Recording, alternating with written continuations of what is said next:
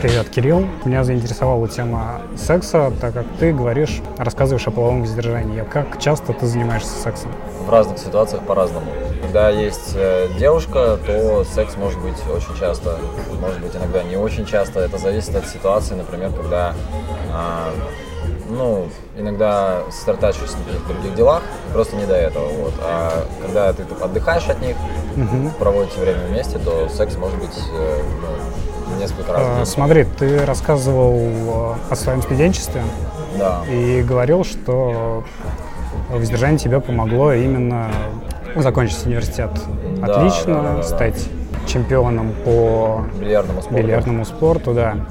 Вот в тот период э, времени, как часто у тебя? У меня был э, опыт разного воздержания. В тот период у меня был опыт полного воздержания, абсолютного воздержания, да, то есть ну, как бы есть разные типы воздержания в йоге. Тогда я пробовал, у меня был период, э, наверное, года примерно два полного воздержания, то есть это вообще никакого секса. И без анонизма. Да, да, естественно, без мастурбации, без анонизма в том числе. Вот. И э, это действительно приводило к очень интересному, сильному состоянию, когда э, у тебя даже какая-то воля другая.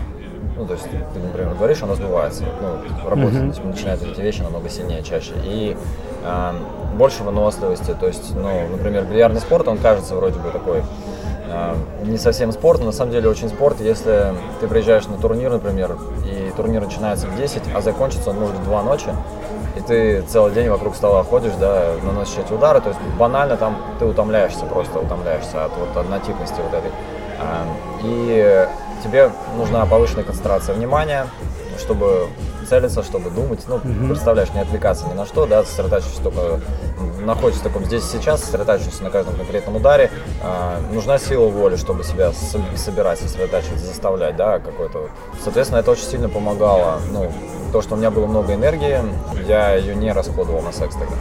И в обучении тоже я заметил, ну, плюсы вот эти. Ну, наверное, тогда все-таки не два года, наверное, полтора года было. Сейчас примерно точно, если вспомнить, то полтора года. Смотри, я пообщался с ребятами, со своими знакомыми э, о том, какой дол самый долгий срок у них был без секса, да, там было двух недель до месяца, по-моему, но секса не было из каких-то личных проблем. И никаких э, сил они в себе не чувствовали, то есть наоборот был какой-то тяжел, тяжелый период жизни, и это все только усугубляло. Uh-huh, Соответственно, воздержание это, наверное, не просто отказ от секса там момент какой, то есть, во-первых, э, две недели, месяц это мало, ну, вот, вот первое. Второе, у них э, эти, это воздержание совпадало с какими-то проблемами. Да. И поэтому судить о том, какое у них было состояние, сложно, потому что у них было не просто воздержание, а это был период какого-то стресса, наверное, да, то есть какой-то, ну, угу. каких-то проблем.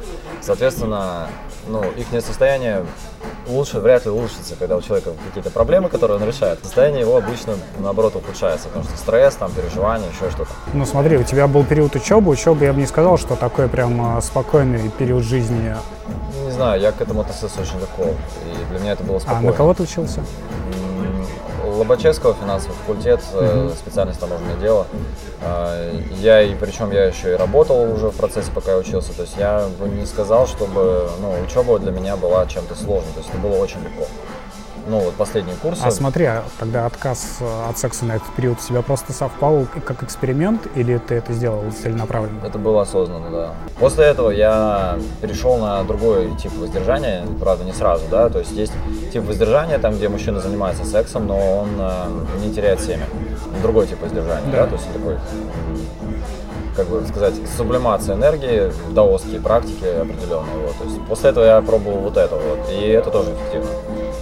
Ну, я по себе это чувствую, и некоторые мои... И сейчас ты этого придерживаешься? Да, сейчас я То есть наличие у тебя секс э, не отменяет того, что ты воздерживаешься?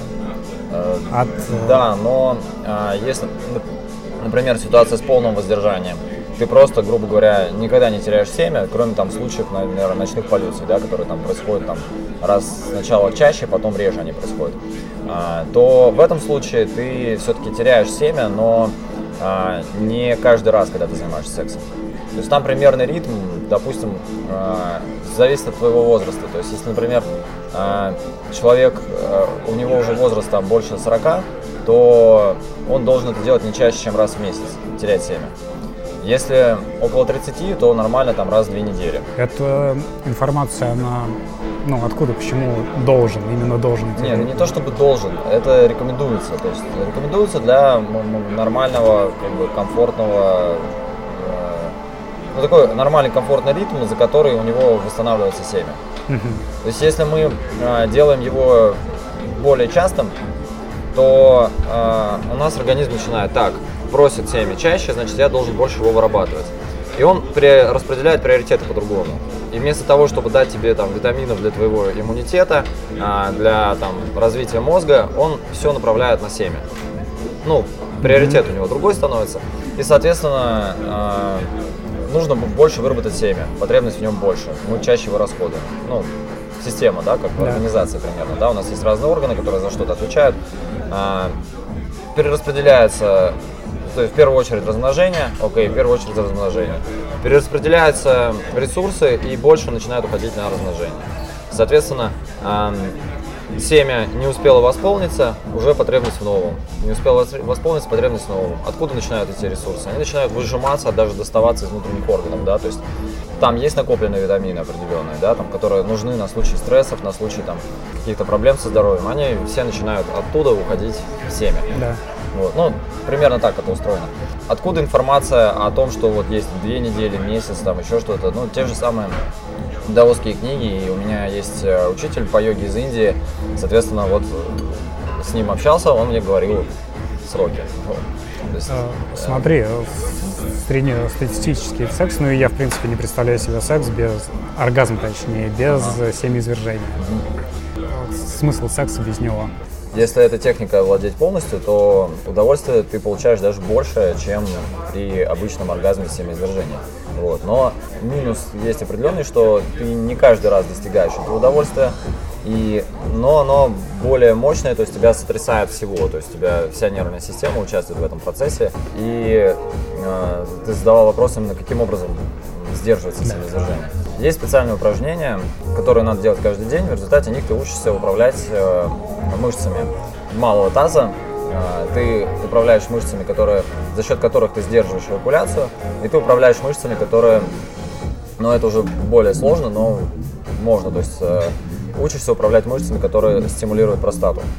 Вот. И когда ты овладеваешь этим, то там уже не проблема. Ну, ты просто э, те мышцы, которые у тебя сокращаются во время оргазма, ты просто не даешь им сокращаться, а все остальное у тебя сокращается, грубо говоря. Ты, трясет все тело, но ты контролируешь вот этот момент и все. Ну и подытоживая, получается, что ты отказываешься не от секса, а просто от семяизвержения, при да. этом ты живешь полноценной половой жизнью. Да, да, да. То есть э, отказ идет от э, семяизвержения, но не от секса как такового. Ты контролируешь само семяизвержение. При этом ты, наоборот, допускаешь семяизвержение, но, например, если тебе 30 лет, ты его допускаешь раз в две недели. Если ты достигаешь возраста больше там 40 лет, ты его раз в месяц, не чаще. То есть, ну, mm-hmm. вот. Ну, во-первых, как бы зачем, почему, то есть это рекомендуется все-таки делать в этом случае. Почему? Потому что э, все-таки у тебя в простате будет накапливаться жидкость, вот, и все-таки у тебя будет накапливаться, ну, грубо говоря, слишком много спермы внутри, вот, и от нее лучше избавиться. Когда у меня есть девушка, когда она красивая, сексуальная, ну, других не заводим, да, вот, то, соответственно, секс получается частый, и ты не хочешь от него отказываться. Но если я знаю, что если я слишком часто занимаюсь сексом, я становлюсь менее продуктивным, я становлюсь более ленивым. То есть я такое за собой замечал. Вот. Ну, я не знаю, как вот у тебя это есть такой момент, нет такого момента.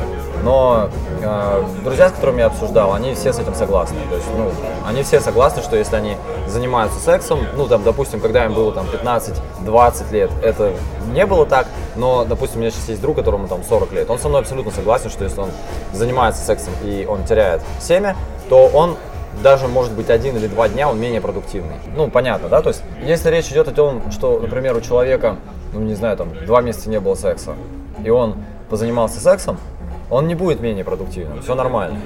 Но если он позанимался сексом сегодня, завтра, послезавтра, там, целую неделю, и каждый день терял семя, то у него начинает падать продуктивность. Ну, то есть примерно такие наблюдения. То есть речь идет не о том, что я там, допустим, человек полгода не занимался сексом, вот у него случился секс, у него должна упасть продуктивность. Никуда она не упадет, она даже может наоборот повыситься, потому что у него а, было много накопленного, оно спустилось, там заново гормоны заработали, наоборот, может там вдохновление, все остальное, и все будет хорошо. Вот. Речь идет о том, что когда секс становится очень частым, и человек очень часто теряет семя, у него начинает снижаться продуктивность. Причем это тоже происходит не моментально. Ну, то есть не так, что вот сегодня у тебя был секс три раза, все, завтра ты будешь непродуктивен. Нет. Хотя бывает иногда и так, что человек уже, уже просто вот только спать хочет, и э, сил ни на что нет. Вот. Ну, бывает и так. Вот. Но э, бывает, что у человека, например, ага, сегодня он занимался сексом три раза, и три раза он спустил семя. Завтра он сделал то же самое. И все, у него организм перераспределил ресурсы на то, что надо больше вырабатывать семени.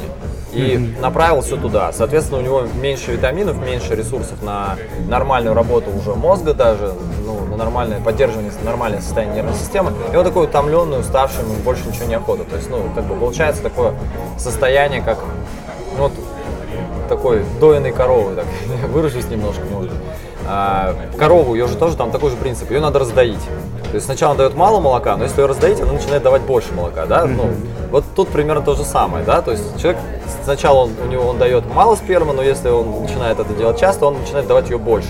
Смысл какой? В том, что ты ну, свою как больше, тратишь на... По-моему, наоборот, ее становится меньше. Чем чаще ты занимаешься сексом, тем меньше у тебя... Нет, выбросы меньше, но тем не менее у тебя организм старается ее вырабатывать, mm-hmm. больше старается ее выработать. Он хочет помочь тебе выработать, и ты начинаешь терять э, энергию, потому что у тебя все вещества ходят туда. Принцип такой, то есть если вот разобраться. То есть если, например, вообще йогскую терминологию использовать, там у нас в теле есть очень много энергии, видов энергии, то там есть определенные виды энергии, которые конкретно теряются, и они восполняются только потом, ну, то есть через какое-то время.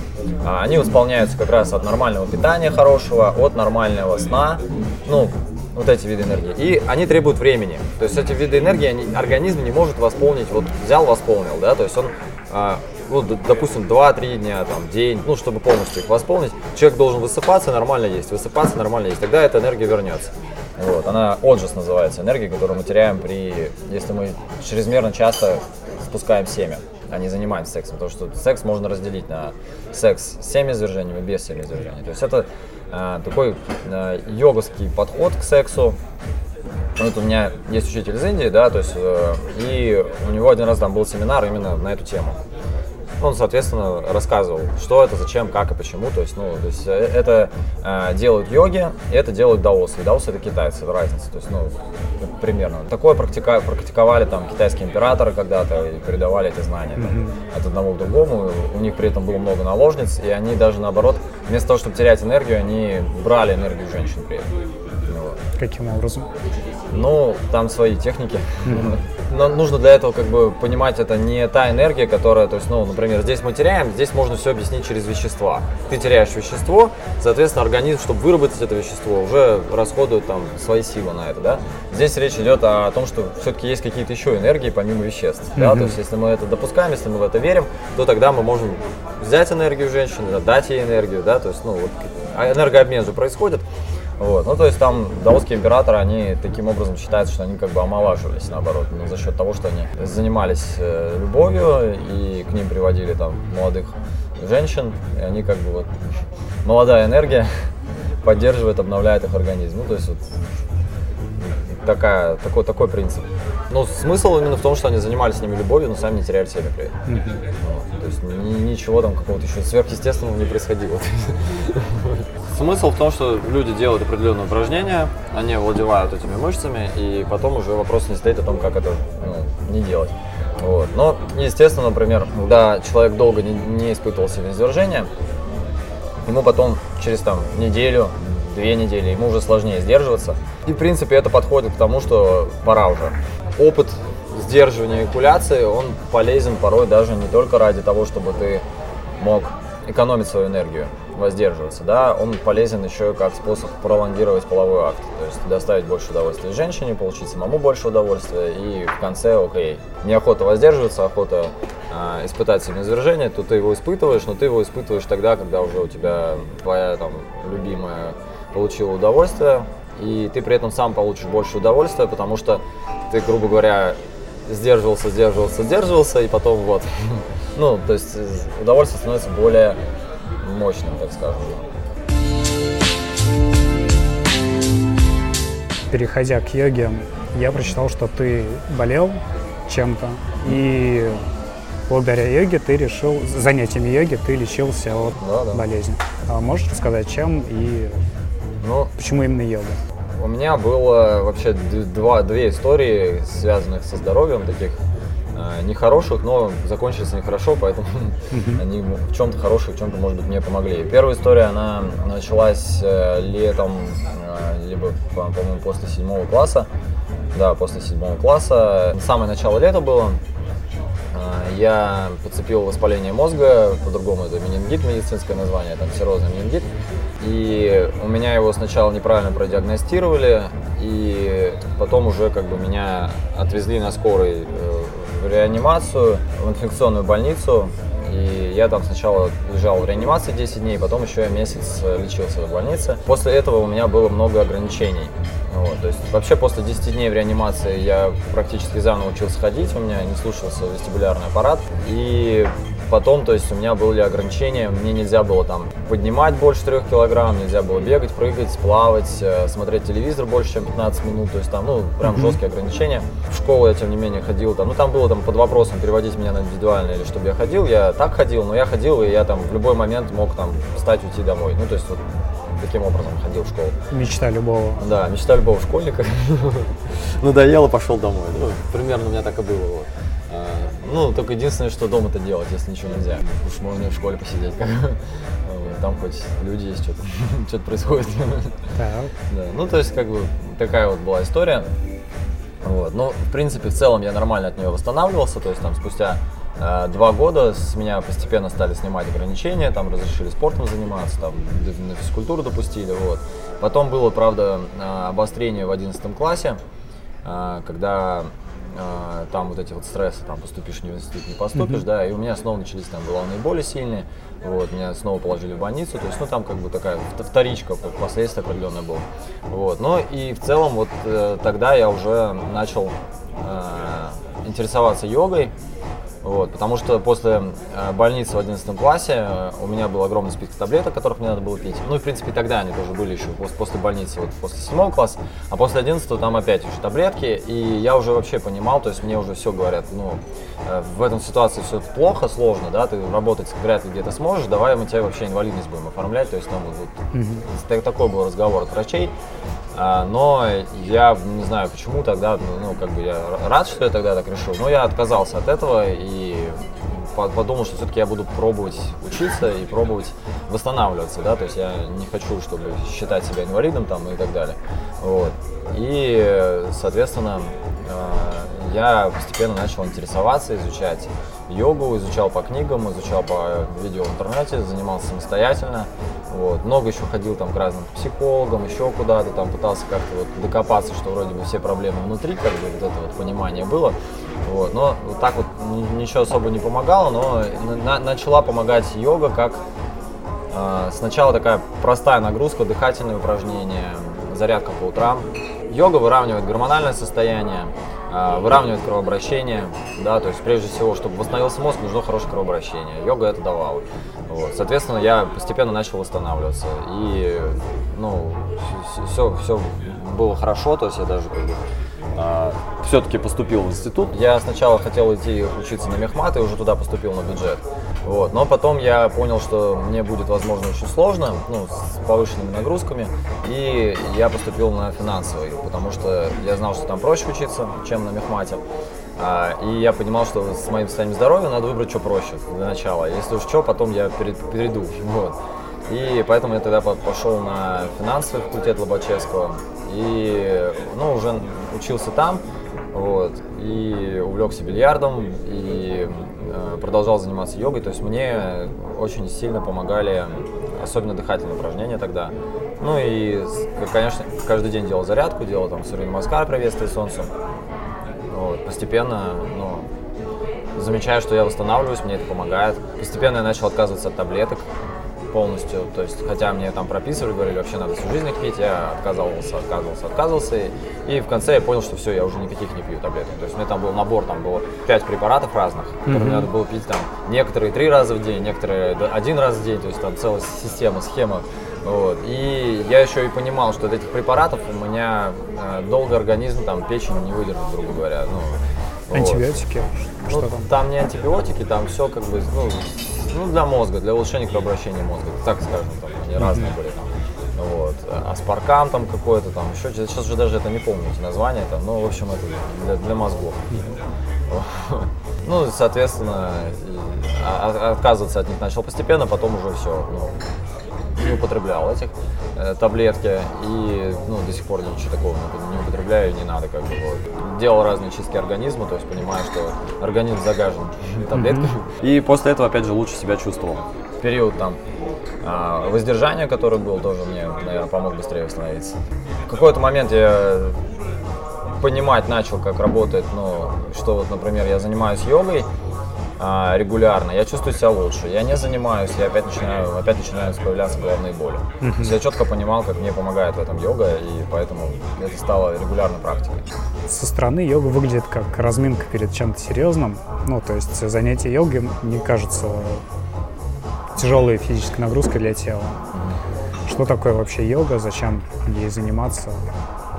Ну, во-первых, вот по поводу вопроса, что со стороны кажется, что это легко. Есть разная йога, сразу скажу. Есть йога, где всегда легко, есть йога, где бывает очень сложно, есть йога, где по-разному. Вот конкретно, где я занимаюсь и чем я занимаюсь, это по-разному. Вот, то есть я э, сейчас уже даже преподаю йогу, да, и я могу давать силовые ну, занятия. Что такое силовые занятия в а, йоге?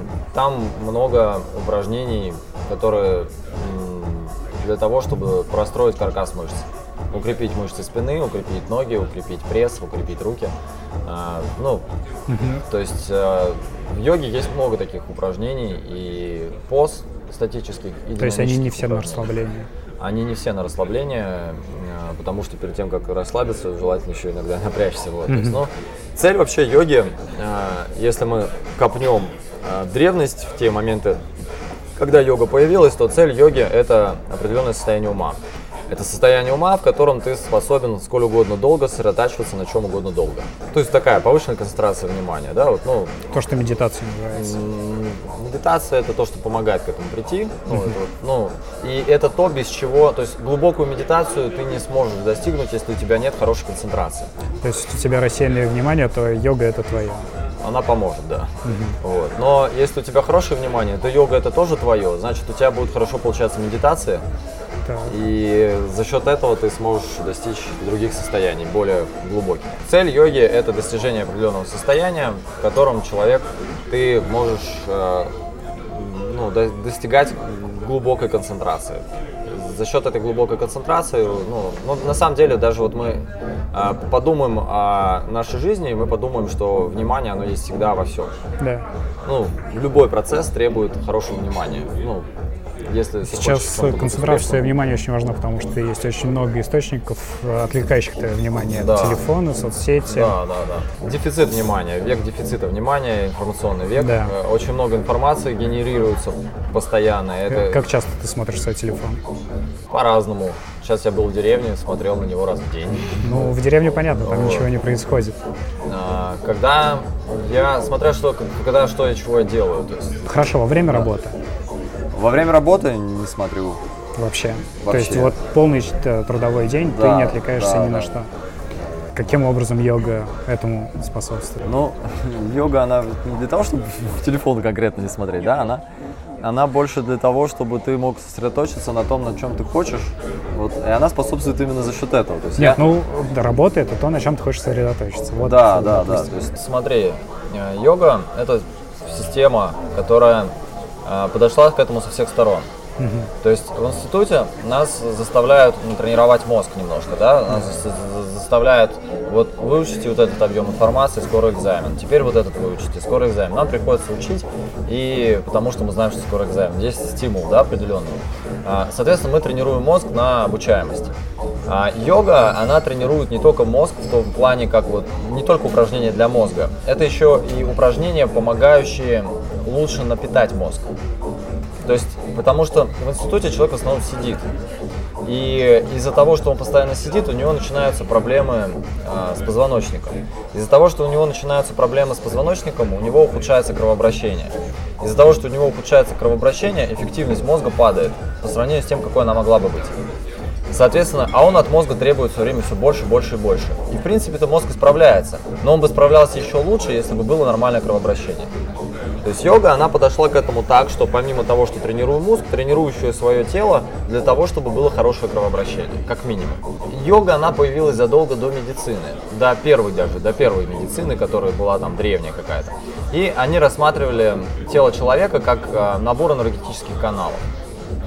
А, каналов и чакр, да, то есть они рассматривали это вот так. То есть как это может быть интуитивно догадывались, да, то есть сейчас современная медицина, она находит, что у человека есть нервы, да, нервы, по ним а, перемещается как-то информация, в принципе, да, то есть ты что-то чувствуешь, сигнал проходит в мозг, то есть это определенная информация, и эта информация, она связана еще как-то с энергией все-таки, то есть это э, э, энергетический импульс на самом деле гуляет, да, вот, то есть у нас есть нервы, окей, у нас есть кровь, кровь, сосуды, то есть а в йоге это все называется разные энергетические каналы.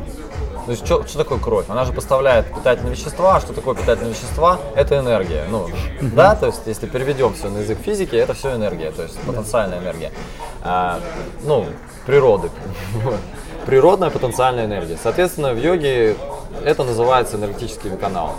Йоги, они не говорят, что там сосуд зажат артерия зажата. Она говорит, что канал, ну, блок в канале какой-то. Вот. И надо делать вот такие-то позы. Этот блок постепенно уйдет, кровообращение улучшится. Ну, то есть кровых слова кровообращения там не было, там ну, энергия пойдет, как бы, ну, все будет хорошо. То есть, ну, вот принцип, то есть такой, то есть просто другими словами то же самое названо, но смысл в том, что у них есть, у йогов есть э, многолетний, даже многовековой опыт практик за счет которых они понимали, что вот человек делает эти практики, и он у него лучше голова соображает, да, то есть, ну как таким тогда проверял соображалка головы, а все просто, тогда были веды и тогда были сутры, йога-сутры, и ученик э, учил их наизусть, потому что не было писанины, то есть э, учитель давал ученику определенный объем, и тот за день выучивал наизусть.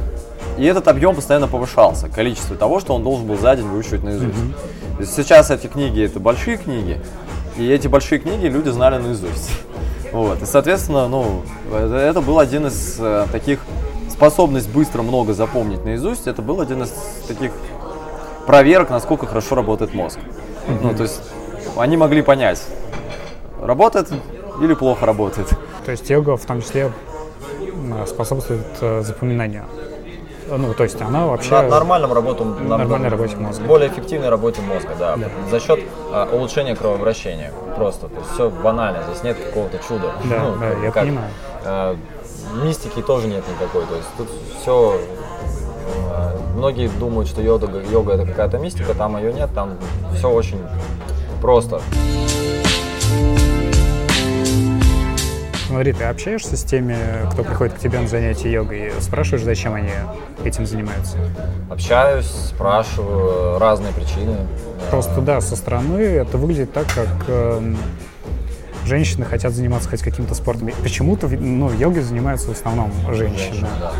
В этом плане тоже интересно, да, потому что йога когда-то давно в Индии, она была создана мужчинами, и занимались ею только мужчины да. вообще только мужчины. То есть э, она никогда не была для женщин. То есть только потом, через какое-то время, она стала еще и для женщин. Если мы сейчас берем классическую йогу, то она очень мужская. То есть там очень много там даже поз, которые ну, нагружают руки, то, что не особо нужно женщинам. Та же самая планка, это вообще поза из йоги. Вот, там те же самые там вещи, там стойки на руках, Человек там встает на руки, там коленки себе там поджимает, у него при этом спина вытягивается, там балансы на руках, балансовые стоки на руках. Это сила рук все-таки, да, то есть, ну, такая, вот. Много э, было моментов, когда йога была использована для воинов, чтобы они быстрее восстанавливались, быстрее свои силы восстанавливали. Вот, то есть сейчас как бы современная история этого, ну это надо искать именно связанное с с Индией, с, с, с историей Индии. там Индия не была единой долго, или там у них было много всего. И вот эти вот много всего воевали. вот, же, как везде, собственно, были войны. Вот. И йога, очень много было даже ну, разных. То есть, например, есть кундалини-йога. Вот кундалини-йога, она была полностью изначально разработана для йога, ой, для воинов. То есть вообще ее, ее развитие пошло именно для того, чтобы ее использовали для того, чтобы воины ей занимались. И когда они ей занимаются, они становятся более выносливыми и быстрее восстанавливаются. Это поняли, и окей, все, у нас воины обязаны заниматься этой йогой. Ну, то есть вот так. То есть в древности йогой занимались мужчины. Сейчас все перевернулось. Сейчас йогой занимаются женщины. Но сейчас люди, занимающиеся йогой, не похожи на воинов, вот, прям откровенно говоря. Но как бы тут вопрос вот какой, да, если к тебе придет на занятие больше мужчин, ты им дашь больше поз, которые укрепляют тело, и оно будет похоже на для воинов, да? А если к тебе пришло полно женщин, ты же не хочешь из них мужиков сделать, правильно? Нет, конечно. Не хочешь. Соответственно, ты будешь давать им больше растяжек, ты будешь им больше давать именно того, что полезно женщинам. Соответственно, спрос рождает предложение, да?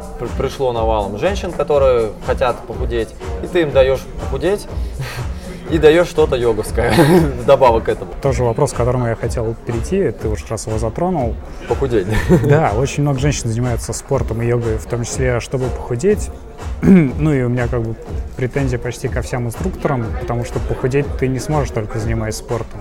Похудение — это комплекс. Комплекс, конечно. Е- питание, да спорт, куча ограничений. Да, насколько да. ты рассказываешь об этом людям и насколько они к этому вообще готовы?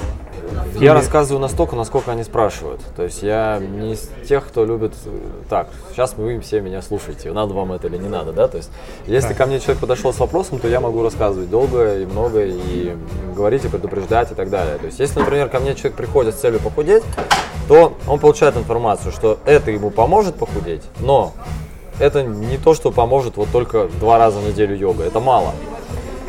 Желательно поменять питание, изменить пищевые привычки. Желательно заниматься на самом деле каждый день. И не обязательно при этом ходить ко мне. Можно делать определенные упражнения каждый день. Я могу составить эту программу. Да? То есть, если, например, человек хочет похудеть, то ему, возможно, будет выгоднее и удобнее просто, например, прийти ко мне на разовую консультацию, я ему составлю список упражнений, составлю список о том, как надо чистить организм и немножко поменяю его систему питания, да, и дальше может там созвон, допустим, каждый день, ну, или там, приходили люди с таким через день. Именно. А, я помогал людям худеть, в основном это было через индивидуальные занятия плюс э, контроль питания. Ну, когда регулярные индивидуальные занятия, человек пришел ко мне на занятия, и я ему сначала вопрос, так, что ты ел, что то не ел, ну... А сколько потом вот. людей придерживается? Человек придерживается, потом забивает, потом опять возвращается. Обычно вот такая схема. Вот. То есть э, и забить на это, это тоже нормально, это такая функция, что вроде бы все хорошо, зачем мне вот эти ограничения? Вроде бы все прекрасно и нормально, что я тут напрягаюсь? И человек перестает напрягаться, возвращается к старым привычкам, через какое-то время все становится снова плохо, и он снова ого. Но при этом он убедился, что эта система работает, он ее еще раз убедился. То есть, если я от нее отказываюсь, то опять плохо. Значит, все-таки мне нельзя от нее отказываться. И он уже еще более осознанно к этому возвращается. Ну, то есть, вот через откатик такой. То есть это как не только связано с питанием, вот с алкоголем, например, часто связано. Там человек бросил алкоголь, начал там заниматься йогой, начал заниматься спортом, проходит примерно год-полтора, на какое-то время он прекращает все занятия, не появляется, встречает всех своих старых друзей, снова начинает употреблять алкоголь, и это продолжается месяц-полтора. Потом он опять приходит, но уже надолго. То есть mm-hmm. такая вот примерно тенденция, откаты, они случаются, и они как будто вот ну, нужны очень человеку для того, чтобы вот у него вроде бы ощущение, что по тому миру он соскучился, и надо бы вроде бы в него вернуться. И он в него возвращается, и тот мир с радостью его встречает, но эта радость хватает на первую неделю на самом деле, а потом постепенно он начинает в этом разочаровываться, потому что, блин, что я тут забыл? Здесь как-то противно в этом мире, а, ну, в мире вот этого его старой жизни, так скажем, да, вот. И он опять еще больше себе этого накапливает, что это противно, это противно, это противно, но все равно наемся уже до конца, чтобы совсем э, отшибло. И уже возвращается снова к здоровому образу жизни, но еще более осознанно уже, уже, уже понимая, что это его. Вот, что, причем это не просто его, что по-другому уже не могу. Ну, то есть вот такой вот примерно момент интересный, который я наблюдал не только по себе, но и с другими людьми. Там много уже общения с людьми, которые здоровым образом жизни. Ну, я думаю, mm-hmm. ты сам как здоровый образ жизни? Или Нет, конечно. Нет, да? Ты занимаешься йогой последние сколько получается? 15 лет? Меньше. Я бы сказал, вот я начал заниматься осознанно в 2005 году. Угу. Ну вот поэтому 13. 13. Ты видишь э, разницу между тем, как это было развито в 13, 13 лет назад и сейчас? То есть сейчас люди готовы приходить, э, заниматься на набережной, их ничего не смущает, да? Ты же проводишь э, Не, курсы. разница на самом деле катастрофическая. И все изменилось очень серьезно. Почему? Потому что э, лет 10 назад люди гуляли по улице с бутылками пива и сигареты во рту, и их ничего не смущало. Сейчас просто это запрещено. Но это же тоже влияет на людей. Э, безусловно, через запрет. Если бы не запретили, они бы до сих пор гуляли. Я согласен. Но от того, что это стало запрещено, сейчас больше людей с момента, как появился этот запрет, намного больше людей бросили курить чем до этого. То есть, ну, до этого тоже было, что бросали, например. Но, но тут прям прорыв случался. Почему? Потому что это стало неудобно. То есть раньше, вот раньше мы с тобой вот так вот сидели, ну, да, бы, здесь были мы бы могли спокойно закурить, например, да, и скорее всего бы мы бы уже бы нюхали чей-то дым сигарет. Вот. Я... Но сейчас мы нюхаем кальян. Да, сейчас новая мода кальян, да, как бы вот это вот. Но в данный момент мы не нюхаем вроде. Ну ладно. Вот, то есть э, смысл, э, ну, в том, что запрет, он все-таки свое дело сделал. То есть запрет на распитие алкоголя в общественных местах, на курение в общественных местах. И люди стали к этому немножко по-другому относиться. Стали как будто, если раз это незаконно, значит я не стану этого делать. А, в общественных местах, да, но тем не менее появился культ пива, сейчас очень развито крафтовое пиво, причем среди молодежи. Это культ, но как бы раньше просто не было крафтового пива, раньше были другие пива, да. и оно было особо активно рекламировалось. Но сейчас это другое, это сейчас это прямо культ. Ну, сейчас это сейчас, прямо... ну, есть на это потребность, и люди хотят как-то более что-то искушенное употреблять, но при этом они лучше выпьют там две бутылки качественного пива, чем шесть бутылок некачественного. То есть, mm-hmm. ну, такая другая ну, тенденция стала в этом плане. То есть снизилось количество, повысилось качество. Вот, ну, вот я вот так вот вижу. И это радует, потому что это, опять же, может в будущем привести к еще большему снижению количества. А то, что, ну, ну пускай, как бы, ну, во всяком случае, сейчас тенденция в пользу здорового образа жизни, она огромная. В плане того, что, например, раньше, ну, можно даже посудить по количеству йога-студий, сколько их было 10 лет назад, там, одна-две да, на сейчас какой только йоги нет. Да, горячий... сейчас э, на каждом углу йога-студия, да, то есть там, или какой-то фитнес-центр, то есть Здоровая нация фестивали проводит, организация такая Здоровая нация. А, самые крупные спортивные фестивали в нашем городе. Раньше они проходили на Грибном канале, в этом году будет вот 1 сентября на площади Минина. То есть прям площадь Минина будет закрыта вся, как вот фан-фест вот этот вот э, футбольный был. Только там будет э, разные виды спорта представлены. Йога там в том числе тоже будет, вот как раз я там буду ее представлять. Смысл в том, что представить подобное событие 10 лет назад я бы вообще ну, я бы не, не, не мог этого представить, в принципе. Вот. Не мог бы вообще поверить что такое будет. Потому что тогда, я помню, а, на весь поток в институте я был, наверное, я знаю только еще одного человека, который не пил, не курил. Все. Ну, на весь поток. Да, да. А сейчас количество, в институте я не знаю, какая ситуация, но сейчас я знаю огромное количество людей, которые не пьют и не курят. Ну, очень много людей. Ну, по сравнению с тем, сейчас, как Сейчас, мне кажется, стали поменьше это пропагандировать, хотя... Меньше пропагандировать Э, такой стиль жизни э, про пить и курить сейчас как-то больше популярна стала тема... ЗОЖа, да. Ну, так. Ну, даже не ЗОЖа, а нердов таких. То есть людей, которые заинтересованы чем-то и в чем-то хороши. Ну, сейчас это, конечно, IT, безусловно. Ну, то есть очень много сериалов и информации про это. Про что? Про IT. I... IT. IT. Про IT-сферу, ну? Да, да. Не, ну IT-сфера, она одна из самых востребованных в будущем, поэтому э, подготавливают кадры к этому таким образом. Но, ну да, да. Понимая да, того, что надо, чтобы люди этим интересовались, иначе кто будет программировать. То есть эта ну, тенденция эту видна, и она поэтому так развивается. Если мы посмотрим на ну, другие какие-то сферы, то есть ну, на самом деле самая востребованная сфера будущего это медицина и IT. А, кстати, о чем ты занимался во время чемпионата мира по футболу? Я видел у тебя фотографии с э, хорватами и, по-моему, из пивных заведений в том числе. А, во время чемпионата мира по футболу, э, во-первых, я встретил хорватов, которые приехали в Нижний Новгород, показал им Нижний Новгород.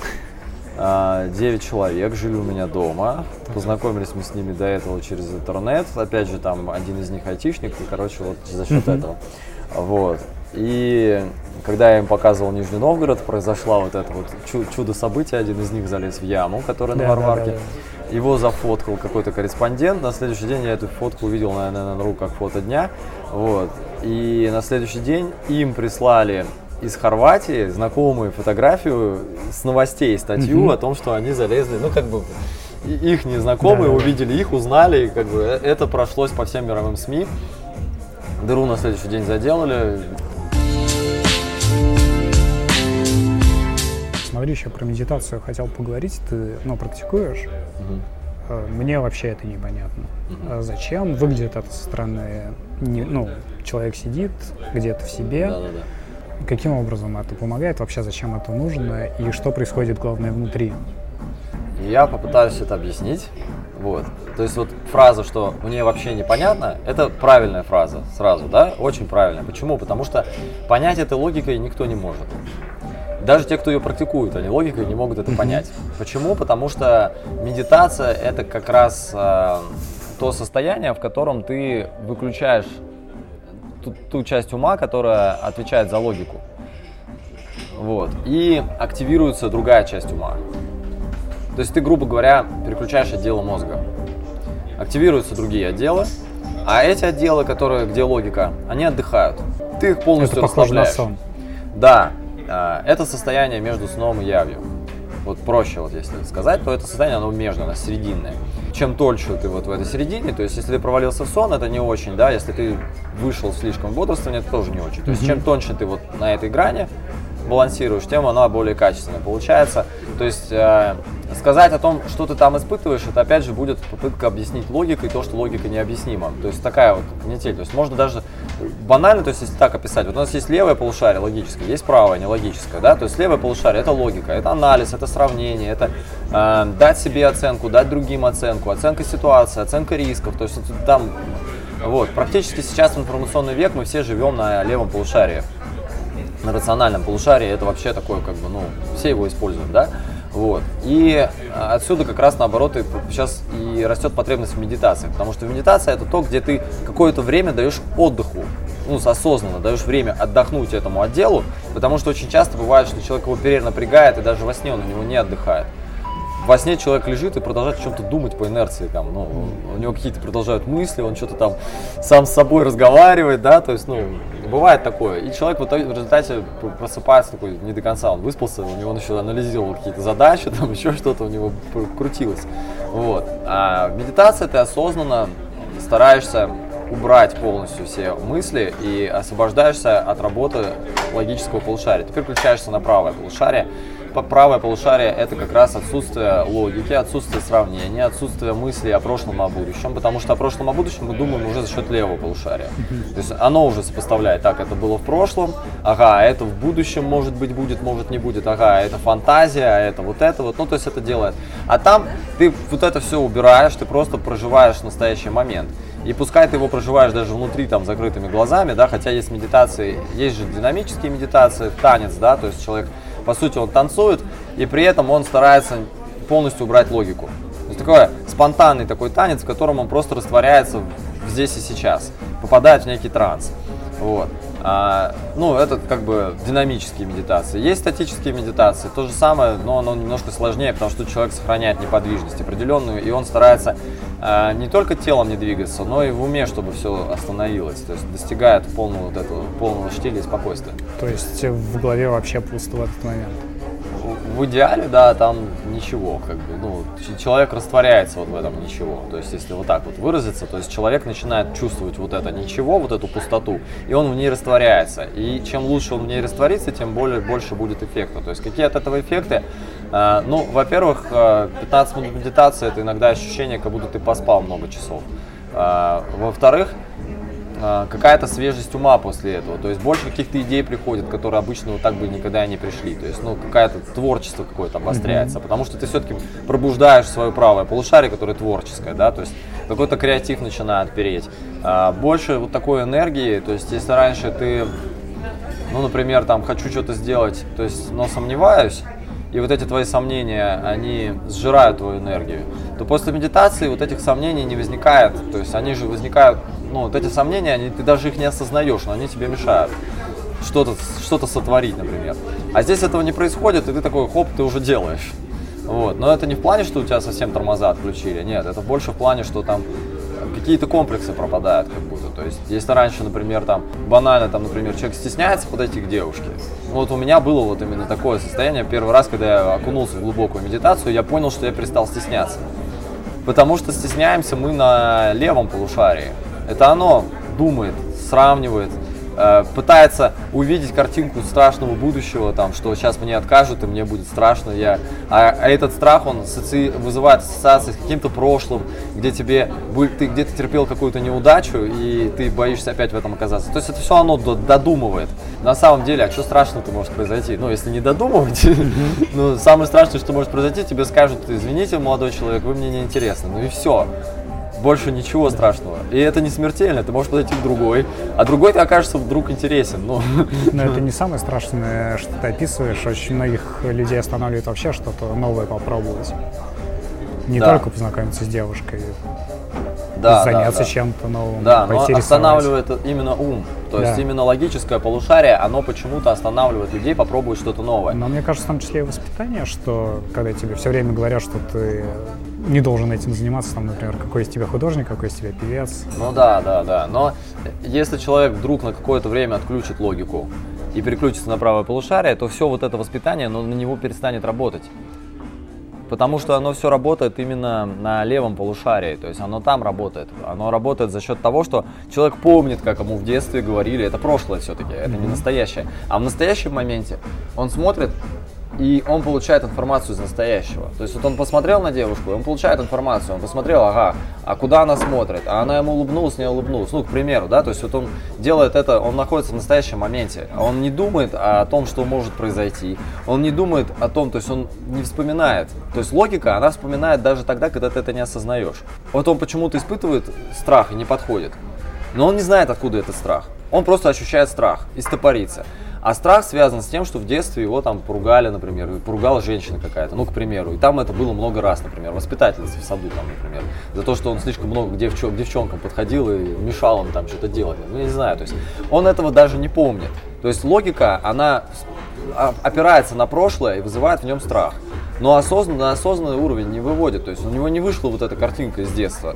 Он не вспомнил эту ситуацию. Но страх его заблокировал. Ну, Понимаешь, то есть да. не полное воспоминание. Страх вспомнился, а что было, не вспомнил. Потому что если бы он осознал, ага, это я сейчас боюсь к ней подойти, потому что меня в детстве поругала воспитательница, он бы посмеялся и подошел, потому что, ну, а здесь просто у него стопор откуда-то берется, который его останавливает. Ну, да, да, вот, как будто на самом деле его сейчас там побьют, как бы, но его никто не бьет, потому что это не та ситуация, как в детском саду, где он действительно, может быть, что-то косячил как-то, вот, и его за это там отшлепали, к примеру, да, там, или там мама или папа поругали там за то, что он там девчонку за косичку дернул, ну, к примеру. Ну, то есть медитация решает вообще часть проблем человеческих, но к ней просто так и не подойдешь. Ну, к ней подойдешь, конечно, и как бы к ну, медитации. Просто так можно подойти. Но медитация это же не просто сидение, это тоже набор упражнений. Ну, да, в какой-то степени. Это определенный процесс, да. То есть, если вообще мы берем йогу, рассматриваем, то там идет, э, ну, классическая йога, она подразумевает 8 ступеней, и из них только последние две относятся к медитации. А, первые это вспомогательные, которые помогают прийти к тому состоянию, чтобы потом хорошо получалась медитация. Вот, то есть йога это, это медитация в первую очередь как цель. Но э, это еще и система, которая помогает. Причем эта система связана с набором принципов, то есть там есть определенные принципы, которые э, похожи есть и в религиях, там не убей, не укради, там только они там по-другому называются. И смысл в том, что если человек их нарушает, то ему будет сложнее заниматься медитацией, как ни странно, но вот так вот. То есть почему? Потому что у него будут э, от нарушения этих принципов э, у него все-таки ну, расшатается психика. И ему будет сложно сидеть и сосредотачиваться, потому что психика расшатанная, у него много стресса, да, как бы определенного. Потому что здесь он соврал, и он испытывает по этому поводу стресса, неудобства. Здесь он там э, украл по поводу этого, испытывает стресс, неудобства. Здесь он там, не знаю, там кому-то какую-то боль причинил, и внутри него в памяти все равно стресс и неудобства. И поэтому ему будет сложно сидеть в медитации. Почему? Потому что ему будет, э, ну, грубо говоря, даже, возможно, в какой-то степени он будет стараться убежать из этого, из этого состояния, потому что в этом состоянии у него начинает активироваться совесть. Такая вот есть штука. А, не смотрел, интересно, есть фильм «Коматозники» такой, триллер как бы. Я слышал о нем, но нет, не смотрел. Вот, вот он немножко... Они специально вгоняли в себя состояние предсмертное, да? В кому, да. В кому. Они вгоняли себя в кому, и по сути то, что там показывали, это примерно то, что человек в медитации ловит. Угу. То, что там показывали, вот. И после того, как они вгоняли в себя в кому, у них обострялись э, творческие способности, обострялась память, интуиция там, и так далее. То есть они чувствовали, что они здесь лучше запоминают, они в медицинском все учились, да, там да. здесь то есть, становятся более успешными. Вот. Но при этом, э, как бы, чтобы там фильм был интереснее, там, конечно, это обострили, у них начали всякие страхи проявляться, да, и одна из них даже там выпрыгнула из окна, потому что у нее было видение страха. Ну, это как бы это все-таки триллер, да, надо же сделать там, за, за, запудрить это все. То есть у них активировались страхи. А страхи эти связаны на самом деле были с а, ихними а, моментами в жизни, из-за которых их мучила совесть. Когда человек сталкивается с медитациями, если у него на совести что-то есть нечистое, то оно его достанет. Вот примерно вот так вот можно это сказать.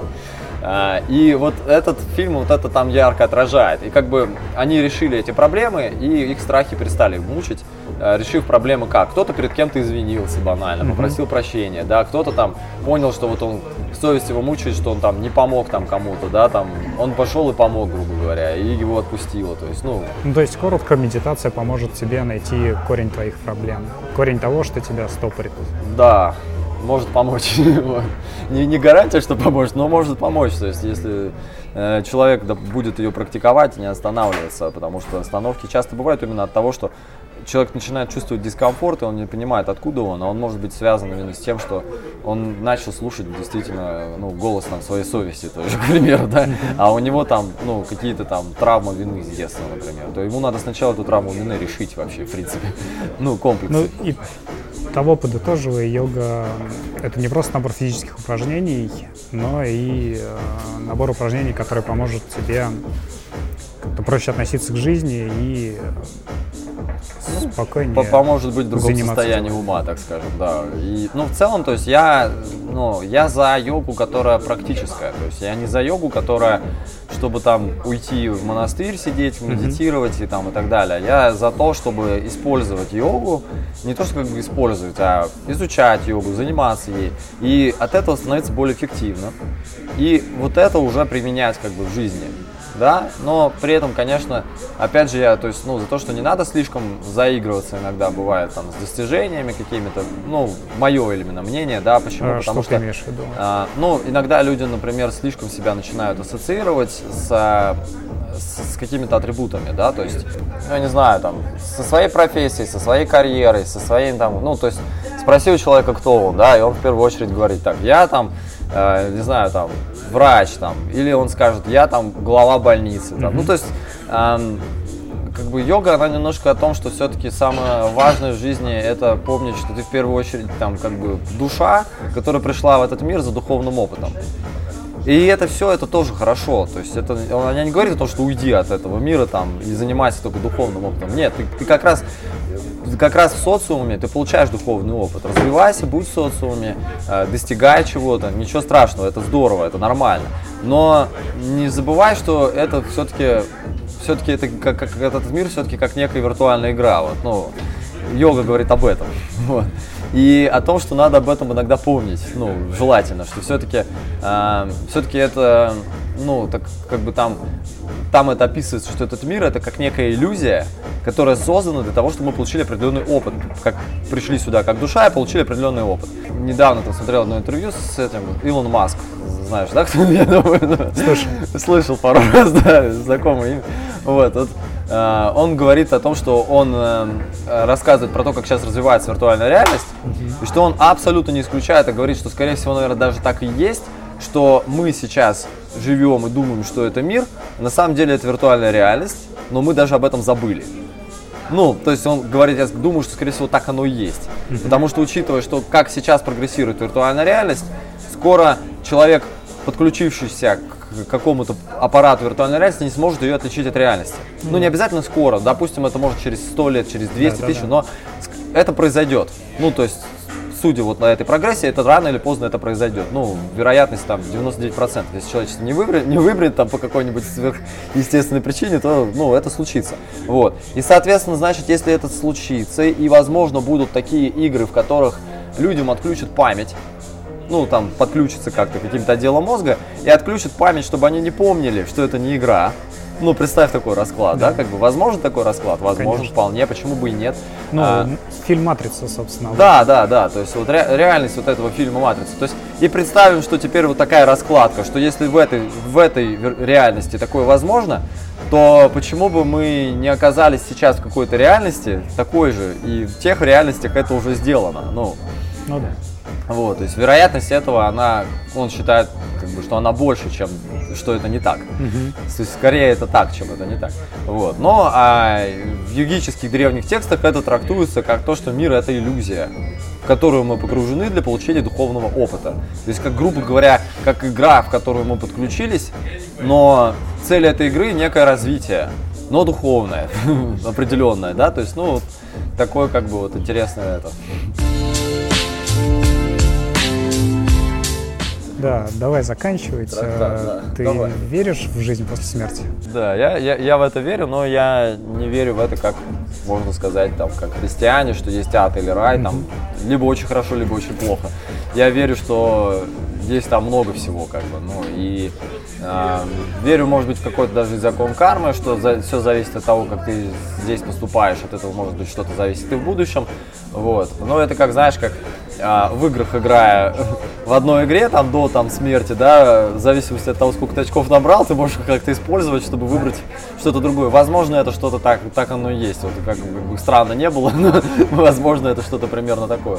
Вот. Я верю больше вот в такой вот вариант с реинкарнацией, с возможностью, может быть, выбрать даже какой-то другой мир, просто мы об этом не, не знаем или не можем знать, потому что э, тогда было бы неинтересно играть. Интерес игры бы гораздо больше снизился, а значит, э, получение опыта тоже, ну, определенного, который, ради которого мы сюда как тренажер какой-то подключаемся, возможно, да, вот. Ну, то есть вот так.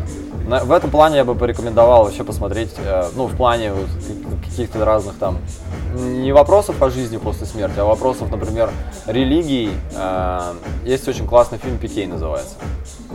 Э, Очень смешной, комедия, но она вот э, хорошо обрисовывает мою позицию. Я как бы солидарен очень, с режиссером фильма, позицию взгляда на то, что вот сейчас мы живем в таком мире, где очень много разных религий, и они на самом деле все об одном и том же, но при этом в чем-то, в каких-то мелочах они друг другу противоречат, например, да, где-то там нельзя в храм ходить там в обуви, где-то там без обуви, где-то там надо так молиться, где-то так, и называют Бога по-разному, но говорят, что он один, ну, как бы вот своя вот такая вот вещь, вот, в этом фильме это все очень здорово обрисовали, с такой даже позиции как бы, какой-то детской, можно сказать, вот, и очень интересный вывод, что, грубо говоря, вера в Бога, например, это хорошо, но вопрос, какого Бога вы верите? Какого Бога? В Бога, который создал этот мир? Или в того Бога, который придумали люди? И порой, когда люди слишком идут по какому-то религиозному пути, надо иногда не забывать, что вот эту религию написали все-таки люди. Вот как вот такой вот у меня позиция по этому поводу. Я советую тем, кто вот сейчас слушает, а, наберите там две буквы P и K 2014 года фильм. А, Посмотрите, он хоть и длинный, но вы ни разу не пожалеете. И первый, может быть, 15 минут скучный, пока там завязка. А потом смешно весь фильм, прям очень смешно. Все показано, очень классно, интересно. Советую посмотреть.